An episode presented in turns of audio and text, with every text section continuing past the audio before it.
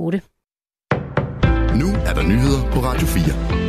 Ingen grund til bekymring, så lyder det fra forbrugerøkonom Anne Lehmann Eriksen fra Sydbank. En CO2-afgift kommer nemlig ikke til at få nogen væsentlig betydning for den almindelige dansker, mener hun. Hun har ikke selv regnet på konsekvenserne af en afgift, men hun henviser til tænketanken Concitos beregning, der er lavet for politikken af en klimaafgift på 750 kroner per ton CO2. Og det ser altså ikke bekymrende ud, siger Anne Lehmann Eriksen det er ikke noget, der vil få en afgørende betydning for deres øh, budget.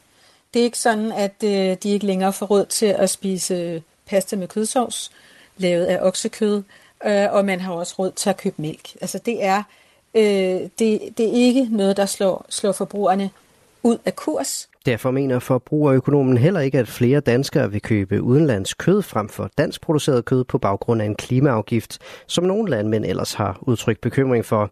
Det der også kaldes lækage. Altså lækagefrygten er jo en interessant øh, debat, som jeg også har fulgt fra sidelinjen, øh, hvor vismændene ikke mener, at der er den store risiko for det, og hvor at øh, andre øh, emerit, øh, hvad hedder det, professorer emeritus mener, at, at de har regnet forkert.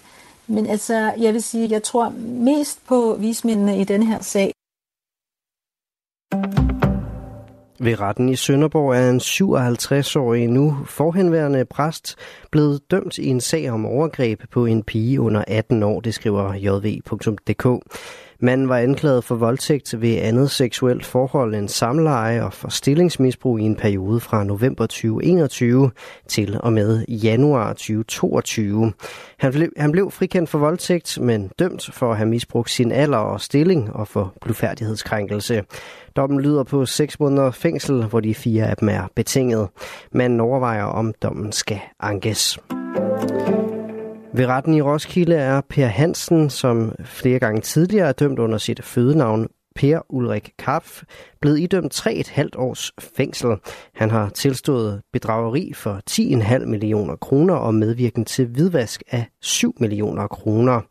Bedragerierne skete i en periode fra oktober 2019 og frem til, at han den 19. juni sidste år blev anholdt. Mindst fire gange siden 2006 er han blevet idømt for bedrageri, blandt andet begået, mens han afsonede. Den ukrainske landbrugssektor har tabt næsten 80 milliarder dollar siden Ruslands invasion for snart to år siden. Det svarer til 551 milliarder kroner, skriver nyhedsbyrået Reuters. Tallene stammer fra en analyse af Kiev School of Economics. Tabene enten direkte eller indirekte forårsaget af invasionen, lyder det fra analytikerne bag analysen. På baggrund af data fra den ukrainske regering vurderer analytikerne, at de direkte tab er nået op på 10,3 milliarder dollar, sammenlignet med 7,8 milliarder sidste år. De direkte tab dækker over ødelagte maskiner og udstyr, skader på siloer og ødelagte landbrug. En tur på mountainbike gennem en dansk skov gennem København eller langs stranden. Det er nogle af de i alt fem ruter, som den danske astronaut Andreas Mogensen kan vælge imellem, når han cykeltræner på den internationale rumstation ISS. Det fortalte han på et pressemøde tidligere i dag. Særlige virtual reality-briller, som han tester under sit ophold på rumstationen, gør det nemlig muligt for ham at skifte omgivelserne kortvarigt ud, og så endda med noget, der er lidt hjemligt. I aften og nat skydevejr, stedvis diset og regn af og til. Temperaturen ned mellem 4 og 7 grader. I morgen skyet og først på dagen regn over de østlige egne.